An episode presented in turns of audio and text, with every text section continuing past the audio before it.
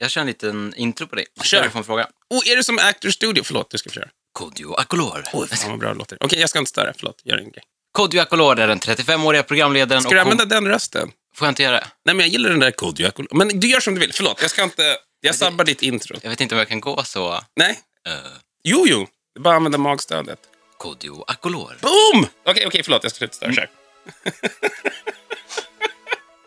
ja, men så här är jag i verkligheten. Jag är skitjobbig att ha att göra med. Det har jag förstått. Du är autentisk. Ja, men autentisk, störig. Kalla det vad du vill, men jag accepterar det.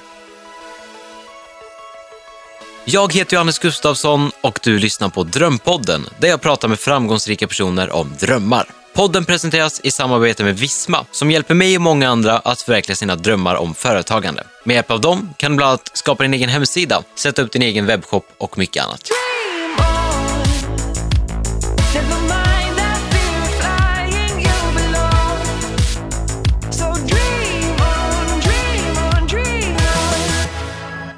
Kodjo Akolor är den 35-åriga programledaren och komikern som nu för tiden kanske är allra mest känd som en av rösterna bakom Morgonpasset i P3, P3 Guldgalan och såklart Musikhjälpen i år för sjätte gången. Han har också turnerat med sin egen stand-up-show och hunnit med att bli pappa till två barn. Kodjo, jag har läst på Wikipedia och eftersom allt som står på Wikipedia stämmer så måste jag bara fråga dig. Du är folkbokförd som Kodjo, men du stavar namnet med D, alltså Kodjo.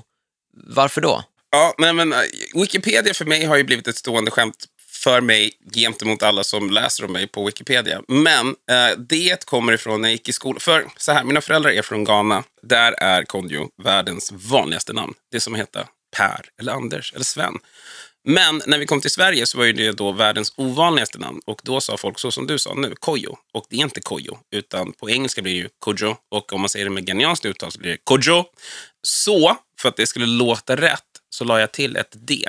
Jag vet inte när det här hände. Det var väl typ någon gång i lågstadie som jag var så här K-O-D-J-O. Och de bara, varför? Jag bara, för då kommer folk säga rätt. Det blir fortfarande fel. För folk kan ju så här vara hårda på D, att vara så här kodjo.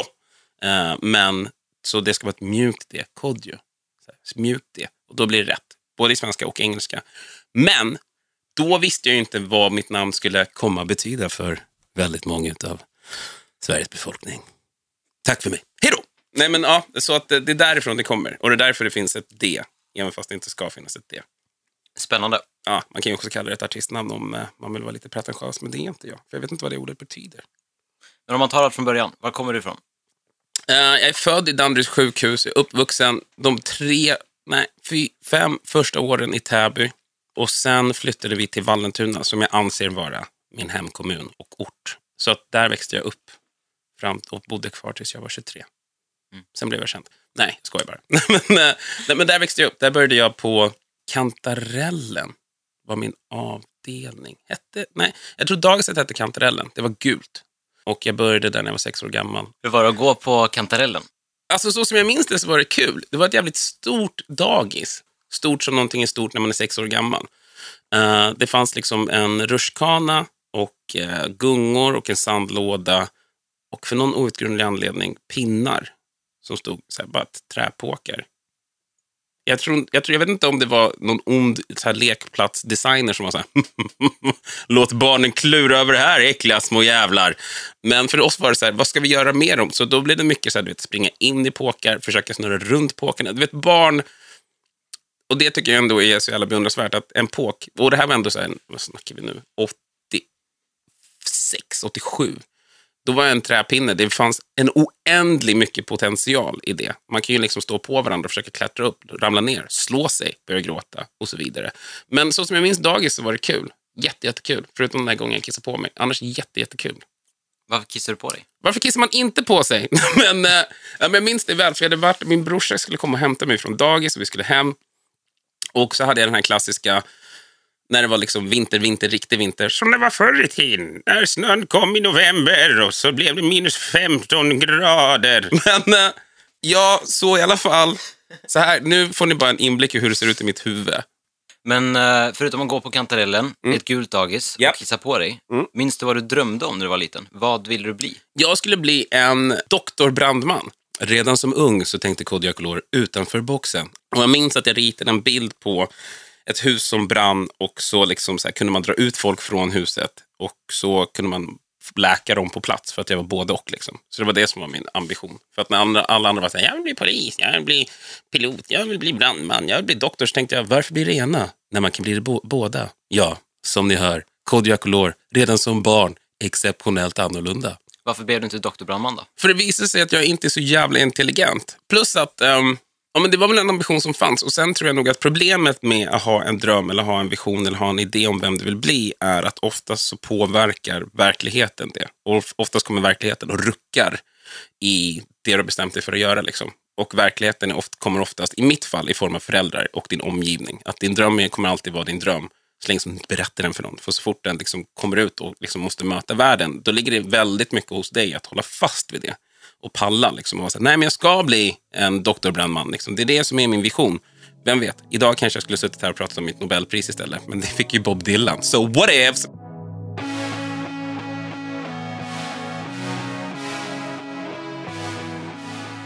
Jag minns i och för sig väl den första gången jag tänkte så här, men att rolig, det kan vara en grej.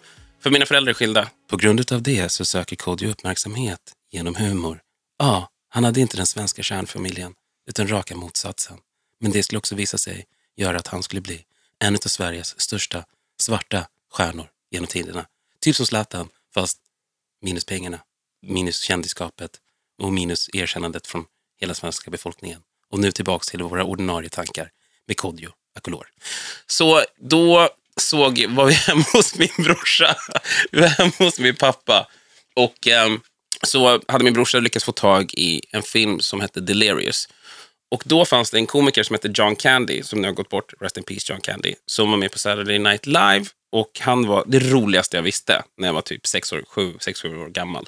Uh, och då kom min brorsa och sa, jag har Delirious. Och jag trodde att det var John Candys nya film. Så jag var supertaggad och jätteglad, för han hade lyckats få den från USA.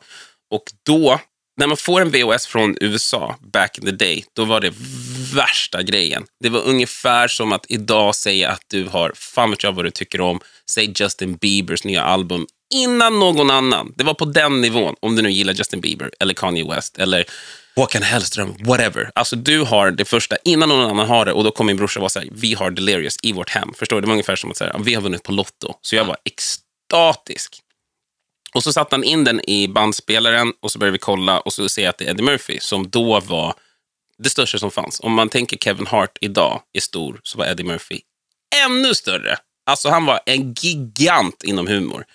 Uh, och då var jag så här, shit, ah, fan vad coolt, Eddie Murphy. Och han hade gjort en massa filmer, jag visste ju inte, för det var en tid innan internet, så det man visste var det man visste, vilket i mitt fall var ingenting. Och eh, jag hade ju sett några av hans filmer och var så här, okej, okay, så då ska man se en Eddie Murphy-film. Men det var inte någon film, utan han kom ut i en orange läderdräkt med en mikrofon och började så här, stå och prata med folk. Och som sex, sju år gammal så tänkte jag så här, mm, det här är ju ganska jävla värdelöst. Men min brorsa tyckte att det var skitroligt. Och jag vet inte om du har varit med om det också, men ibland när man är liten och vuxna skrattar åt någonting så skrattar man också. Bara för att man vill så här, vet, ge ett intryck av att ja, men jag är också med, jag fattar grejer. Så att när han skrattade så skrattade jag och eh, i det, när Eddie Murphy gör sin grej så gjorde han en imitation av James Brown som jag imiterade och min brorsa tyckte var jätterolig. Och det här gav mig då access till hans rum. Men då, då tänkte jag så här, men fan det här kanske är något som man kan göra någonting utav. Men inte så att jag tänkte så att jag skulle bli komiker, utan snarare så här att men humor är en grej. Uh, och sen så var det så liksom att först var det så här Dallas och Falcon Crest, så här, typ gamla så här, eh, såpor. Och sen så blev hon tillsammans med min styvfarsa. Och han gillade jättemycket att kolla på en serie som hette Allo Allo, Hemliga armén. Och då kollade vi mycket på det och då så här, och jag var då och kanske fortfarande är lite av en så här dialektal svamp. Alltså jag kan höra en dialekt och sen någonstans i huvudet så förstår jag liksom hur man ska säga det. Eh, så då började jag imitera dem för att då fick man också ännu mer access. Liksom. Man kunde härma Allo Allo, Arme- Em- Och så lärde jag mig det och sen så kollade han också jättemycket på Monty Python, som jag tycker till denna dag, om det är någon som lyssnar på det här som har ambitionen och tanken och idén av att hålla på med humor, så måste ni kolla Monty Python. Det är föregångaren till allt som ni ser idag på YouTube. Det är liksom originalet till sketchen. Det är det bästa som finns, i min mening. Uh, för att de var så jävla bra, tycker jag, då och nu, på att kunna få en sjuåring att skratta så han grät och kunna få en 35-åring att skratta så man grät. Och man kunde mötas i det. Och det för mig är brilliance. Uh, Och de gjorde också jättemycket olika så här, brittiska Hello, my name is Roger, I'm Roger Dodger Dodson, I'm your captain, we will be attacking today. Och då tog tog jag till mig det också. Liksom. Och de körde också de franska grejerna och irländska och, och liksom spanska och alltihopa. Så då liksom kollar man, kollar man, kollar man och så lärde man sig det. Men fortfarande var det inte så att jag tänkte att så här, jag ska hålla på med humor, utan snarare bara att så här, jag blev en roligare kille för att jag tog åt mig så mycket humor i min vardag. Men jag var den enda svarta killen i hela skolan. Eh, som tur är så har ju läget förändrats idag i Sverige, då rasismen är borta. You funny. Jag skojar bara! Jag skojar. Den är starkare än någonsin. Fy fan! Men då när jag växte upp så blev jag utsatt för väldigt, jag vill inte säga rasism, för att barn är äckliga. Liksom. Ja, men de är det, punkt. Det är ingenting som vi behöver utveckla, utan barn är äckliga. Liksom. Är du, sticker du ut från normen så ska du få skit för det. Liksom. Är du för tjock så ska alla påpeka det. Är du för lång så ska alla påpeka det. Har du dålig hy ska alla påpeka det. Är du tjock, har astma och råkar vara svart så måste alla påpeka det. Fast då tar, ju- trumfar ju svartheten alla andra äm, ehm, saker som gjorde att jag stack ut. Så då liksom äm, hade vi roliga timmen. Och det var ju, vad är det, typ fredagar, en timme. Och det var my time to motherfucking shine. Alltså för jag älskade roliga timmen. Det var det bästa jag visste. För att å ena sidan hade jag ju suttit och kollat lite Eddie Murphy, jag hade kollat sjukt mycket Allo Allo, Hemliga, Armén och Monty Python som fanns. Så jag hade ju jättemycket grejer som jag kunde ta ifrån. Och jag minns att vid ett tillfälle, så ibland brukade ju föräldrar komma också och titta. Och det var då jag mådde så jävla bra under roliga timmen. För att under roliga timmen så var jag inte den tjocka svarta killen i klassen, utan då var jag den roligaste killen i klassen. Jag kunde äga det. Det var det. Det var det som jag tror började i alla fall liksom så här, föda en idé om någonting mer. Men när jag började då så var det så här, uff, jag älskade roliga timmen för då fick jag bara vara. Och det var fantastiskt.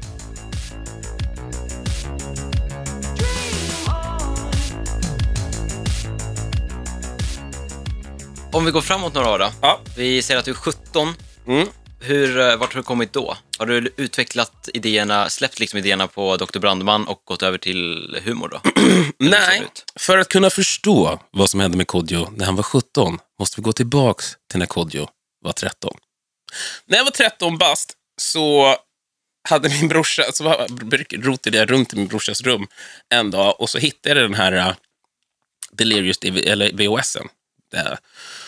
Och tänkte så här, ja just det, fan, det var det där som han tyckte var så jävla roligt. Så att, det här kan jag väl kolla. Så här. Och jag minns det här så jävla väl, för att det var typ en sommardag. Ja, jag var inomhus. Varför? Fuck you, that's why. Och ehm, ingen var hemma, så jag kunde göra vad fan jag ville.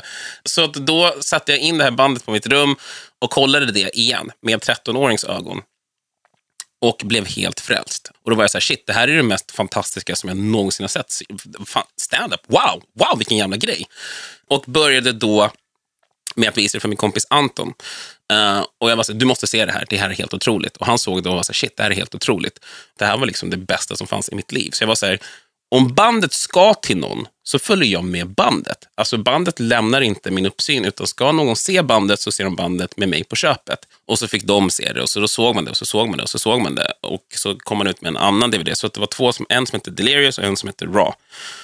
Och då såg jag båda två, alltså jag vet inte, flera tusentals gånger. Så pass till den milda grad att liksom jag kunde allting utan till. Alltså varenda röst, varenda skämt, varenda upplägg, varenda min, varenda gest. Allt som han gjorde kunde jag, för att jag hade sett det så mycket.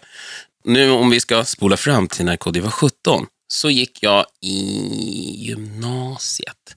Och var fortfarande den roliga killen. Nu har jag ju sett så här, Delirious sjukt mycket, men har också börjat hitta liksom så här, humor som en grej. Och fortfarande ett grepp. Liksom. Jag gick ju natur för att min pappa tyckte att jag skulle gå natur, så då gick jag natur. Uh, och det gick jättedåligt i natur, men jag var fortfarande den roligaste killen i klassen. Kanske till och med i skolan. Men uh, då fanns det fortfarande inte någon idé om att det här var det jag skulle göra, utan då var det ju bara liksom att man var den roliga killen. Och jag brukar säga liksom att skillnaden mellan komikern och den roliga killen, är, eller tjejen, är att den roliga personen kan, är i ett sammanhang och i det här sammanhanget så blir någonting kul. Du är bara rolig för att du är rolig i ett sammanhang. Komikern, i min uppfattning, bygger sammanhanget. Du kommer till ett rum med 200, 300, 3000, 10 000 människor och du bygger sammanhanget med dem. Du kommer in och det finns ingenting att utgå ifrån, det finns ingen start, utan du är utgångspunkten och punchlinen då, som är där folk ska skratta. Och som 17-åring, då var jag bra på att liksom vara rolig i ett sammanhang. Jag var en rolig snubbe. Liksom. och jättedålig i skolan. Det, det var mycket underhållning på fritid, vilket till slut ledde till att jag gick ut med 13 IG och fortfarande hade ingen idé om att jag skulle liksom bli komiker eller jobba med humor. Jag tror att det som krävs är att du måste vara otroligt hängiven din idé och din vision. Och att så här, i motgångarna så måste du fortfarande hålla kvar vid det. Och jag hade bara motgångar vid 17, 18, 19 års ålder. Det fanns ingen utbredd humorscen vad jag visste. Så att då skulle jag ju plugga liksom. Och började plugga, eller jag fick gå komvux till slut. Um, och plugga upp, jag tror jag pluggade upp tio ämnen totalt. Uh, och fick tillräckligt bra betyg för att kunna komma in på högskolan. På Södertörns högskola. Nej, men så att jag gick där och höll fortfarande den här liksom, rolig kille-tesen.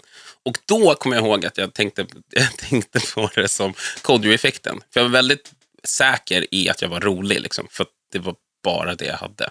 Jag kunde vara rolig och obstinat, eller off. Det är de tre lägena jag har. Liksom. Och då var Kodjo-effekten att jag, så här, bara, jag kunde vara i vilket sammanhang som helst och bara vara övertygad om att jag kommer vara roligaste personen i rummet. Alternativt om det finns en annan rolig människa där så kan man jamma med dem. Att, så att man bara bygger skämt och bollar skämt och bollar, bollar, bollar, bollar skämt. Fram och tillbaka. Men fortfarande var det inte så att jag tänkte liksom att stand-up är det jag ska hålla på med. För en 2004, nej 2002, 2003, någon gång där, så började ett program som heter Stockholm Live med Sean Atzi, uh, Özz eh, Jakob Ökvist och Janne Westerlund. Som liksom var det första som jag såg så här, som standup utöver det som jag hade sett så här, typ i tv och såna grejer. Om jag ska vara helt ärlig så såg jag det och tänkte, men vad fan, det här är väl ingen grej. Det här kan ju jag göra liksom. Jag är ju skitrolig, de är inte så jävla roliga. Det här borde jag kunna klara av. Och tänkte inte att det här var det jag skulle göra liksom, överhuvudtaget, utan det var ju snarare så här, en dröm. Så här, fan, det skulle vara skitfett. Alltså. Jag såg Stockholm Live och tänkte så här, men det här borde jag kunna göra. Men det tror jag också är en vanlig företeelse. Att du har en idé om vad du kan göra. Men det är oftast där det stannar. Att du har en idé om att shit, men jag skulle säkert kunna skaffa, skapa nästa superfeta app. Eller jag skulle kunna göra nästa så här, supervirala video. Eller jag skulle kunna ha världens bästa så här, audition på Idol och vinna hela skiten. Men det stannar oftast där. För att det bästa som finns med en dröm är att bara ha den. Att liksom ha den i fickan och bara hålla fast vid det det värsta som kan hända med din dröm, det är ju om du faktiskt börjar jobba för det, börjar gå efter det och misslyckas. För misslyckas du, vad fan ska du göra då? Vem fan är du då? Liksom? Och det var sådana känslor som jag tampades med. Att säga, jag hade min dröm, men jag var otroligt rädd för den också. Skrämde skiten ur mig. Jag har fortfarande drömmar än idag som jag tycker är skitläskiga. Men jag har också lärt mig att det är då det också är någonting viktigt. Så här, om det är någonting som du blir skräckslagen inför tanken utav, och lyssna, alltså, missförstå mig rätt. Om ni säger jag vill bli uppäten av en haj. Don't do it, dude. Det är inte en bra dröm. Det är inte det som du ska ha som så här, mål i ditt liv. Men om det är någonting vettigt liksom, och det är läskigt och det känns liksom så här omöjligt, det är då du måste göra det. Det är absolut då du måste gå efter det. Liksom. Och det här säger jag efter jättemånga år utav att kunna liksom landa i den här slutsatsen som jag är i idag. För mig blev det så att i och med att jag var så jättemån om att göra den här drömmen, att ha den här drömmen, så blev allt annat lidande. Inte för att jag liksom på något sätt aktivt försökte uppfylla den eller liksom gå efter det, utan mest bara för att allt annat sög. Stand-up-drömmen. Ja, alltså allt annat sög. Mitt fondfirma-jobb sög, min, skol, min utbildning sög, förutom den där skitsnygga tjejen. Och för de av er som glömde bort så var det ju så att han gifte sig med den här skitsnygga tjejen. Så sög allt liksom.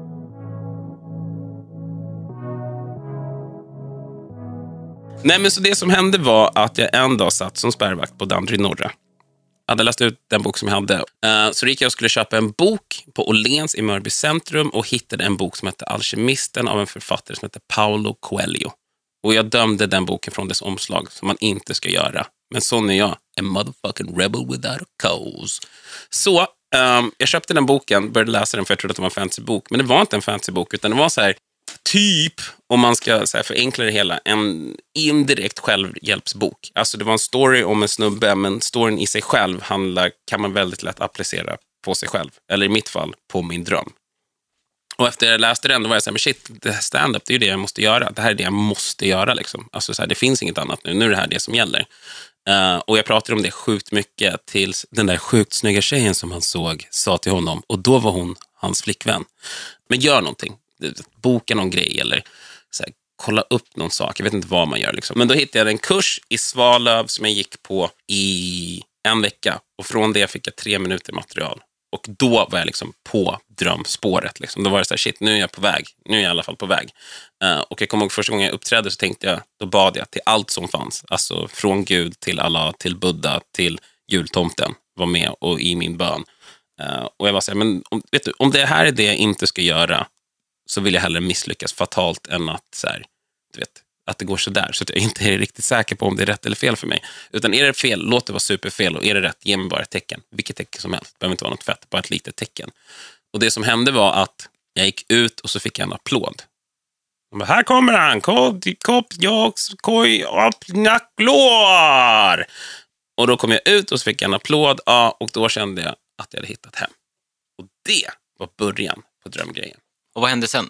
Ställde du dig på stand-up-scener och, och började gigga, eller vad hände? Ja, alltså ska man sammanfatta åtta år av blod, svett och tårar så började jag med att uppträda på en klubb som hette Ove med skägget. Det var där jag hade mitt första officiella liksom, stand-up-gig på en stand-up-klubb och bjöd in alla mina kompisar. Så var typ 30-40 personer som var där. Och um, när jag uppträdde så minns jag ingenting från det. Men den kvällen så var det en komiker som heter Marcus Palm som var där och en annan komiker som heter Mårten Andersson. Och i min upplevelse av stand-up, så som det var då och så som jag hoppas att det är idag, så var det så här att är du rolig så kommer någon som är, har kommit längre än dig vara så här, du är kul, kom häng med mig grabben! Uh, och det fick jag göra. Jag fick liksom, folk introducerade mig till andra människor som till slut också då ledde till att jag lärde känna alla från Stockholm Live. För att de hade massa klubbar och grejer och började uppträda på deras klubbar. Och eh, då var det Jakob Ökvist som fixade in mig på The Voice. Ja, det är inte alla som vet om det här. Men då började jag på The Voice TV. Det var mitt första liksom, tv-gig.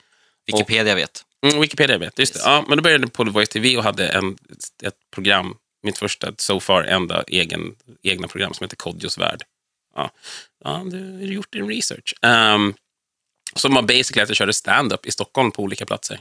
2007 så tänkte jag bara så här, 2008, 2008, det ska bli mitt år. Jag brukade hoppa runt i mitt studentrum och vara så här, Woof! 2008 motherfucker, oh yeah! Och lyssna på så här peppmusik och bara så här, du vet, fylla upp mig själv med den här känslan. 2008, där kommer mitt motherfucking break. Alltså, det är då det händer. För att då hade jag hamnat i så här mellanskikt utav humor där jag kunde uppträda på klubbar, jag var rolig, men jag var inte tillräckligt rolig eller känd för att liksom dra folk någonstans. Utan råkade jag vara där så var det kul. Liksom. Och då tänkte jag att 2008, det är nu det händer. Och nyårsdagen 2008 så ringer min agent, då är jag i Kanada, då ringer min agent från Sverige, typ ett på natten i Kanada. Och jag säger tja, jag bara hej, jag sover. Hon bara, det är jätteviktigt. Jag bara okej. Okay. Hon bara, du har fått en audition, Jakob har fixat en audition åt dig på Voice TV och du har en audition för ZTV och för ett program på fyran som heter Talang 2008. Och jag gjorde alla de här tre auditions och så fick jag Voice TV-gigget och Talang 2008 och gjorde en intervju på Morgonpasset. Och efter den intervjun så frågade de om jag ville komma tillbaka under sommaren en vecka. Så gjorde jag det och sen till hösten så frågade de om jag ville vara med som ordinarie programledare. Och då sa jag ja. Jag ska bara göra det här en halv, en, ett halvår för att jag är komiker och det här är det jag vill hålla på med. Och nu är jag fortfarande där. Du har hängt där sedan dess alltså? Ja, nu är det snart åtta år. Och jag antar att uh, drömmarna har uppfyllts under tiden? Det har kommit successivt? Ja, men alltså, det är ju det som är det lite luriga med drömmar. Och det är också det som jag tror är det mänskligaste vi har. Att vi nöjer oss sällan. Man är sällan så här, ja men allt är perfekt nu, jag vill inget mer. Utan min första dröm, mitt första delmål var att jag ska kunna försörja mig på min stand-up. Och så försörjde jag mig på min stand-up. Och så började jag med radion. Och det gick inte så bra för morgonpasset på, då. Så då var mitt mål då att så här, för jag tror också att så här, du kan ha en dröm, men du ska också kunna laborera med den. Det behöver inte vara gjutet i sten så länge som du jobbar för det. Liksom. För att om, ditt, om din dröm är att bli världens största rockstjärna, så kanske det blir att du är världens största tv-personlighet till slut. Liksom. Att håll dig öppen för vad livet puttar dig åt. För att det kommer jättemycket intryck och saker som händer och då håller dig öppen för att ta avstickare liksom, och ha kvar, om det är musiken, så liksom ha kvar musiken, men du har ju också råd att kanske då jobba med tv eller whatever, om det är det du vill hålla på med, eller snickeri, whatever. Uh, så för mig var det så här, men då kom jag in på radion och var så okej, okay, men då ska jag göra, då vill jag att det här programmet ska vara störst. Vi ska vara störst och bäst, och liksom, för folk avskydde oss i början, i särklass mig då och Hanna.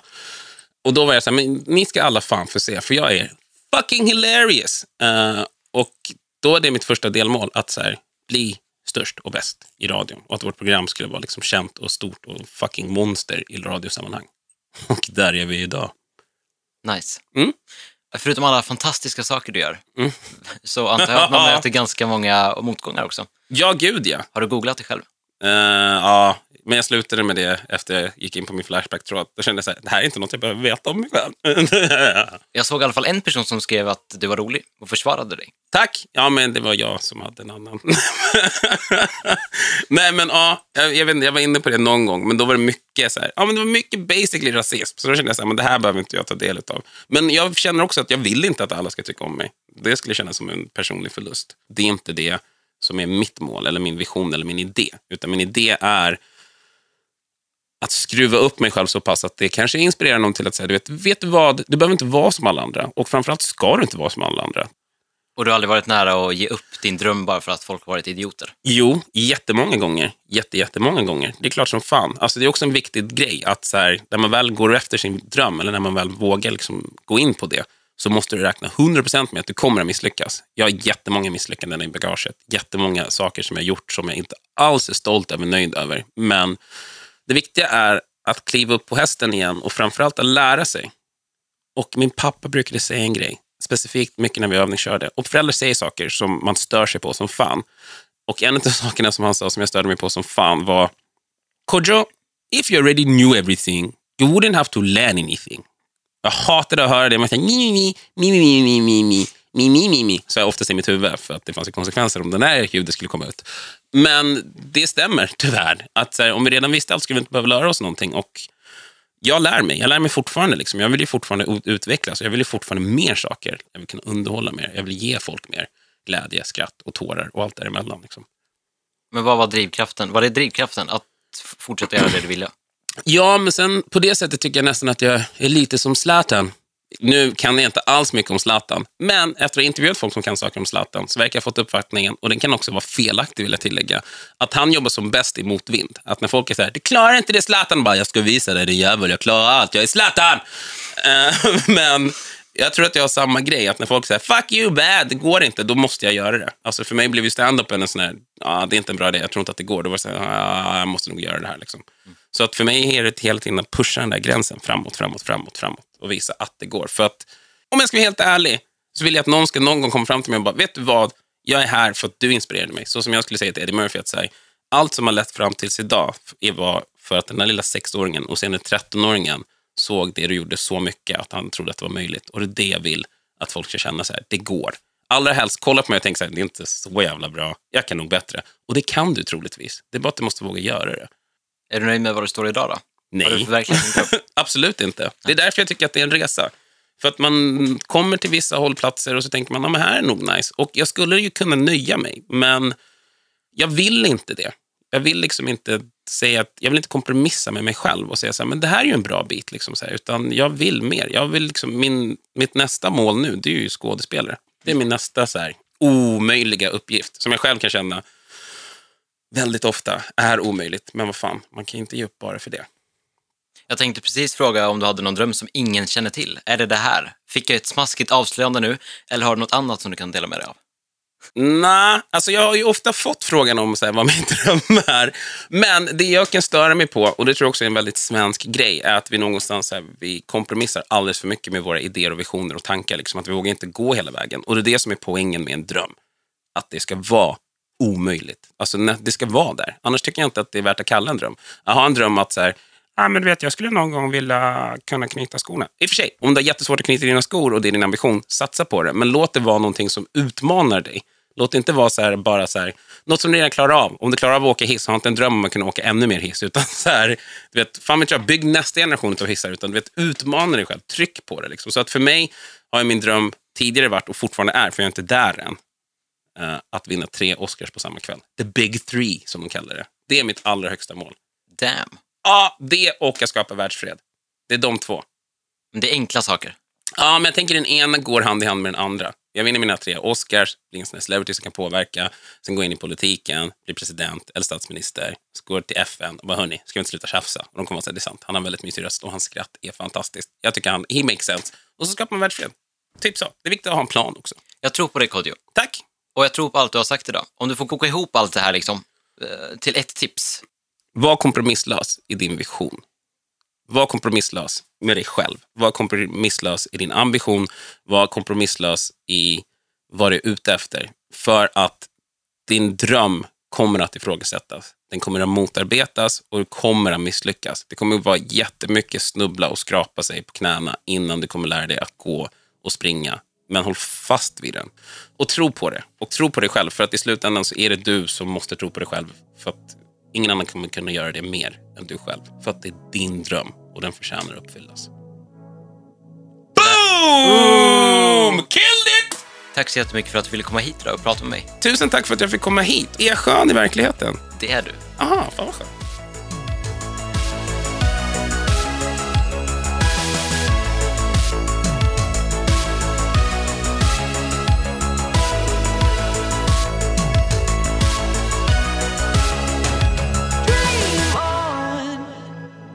Series of I Like Radio.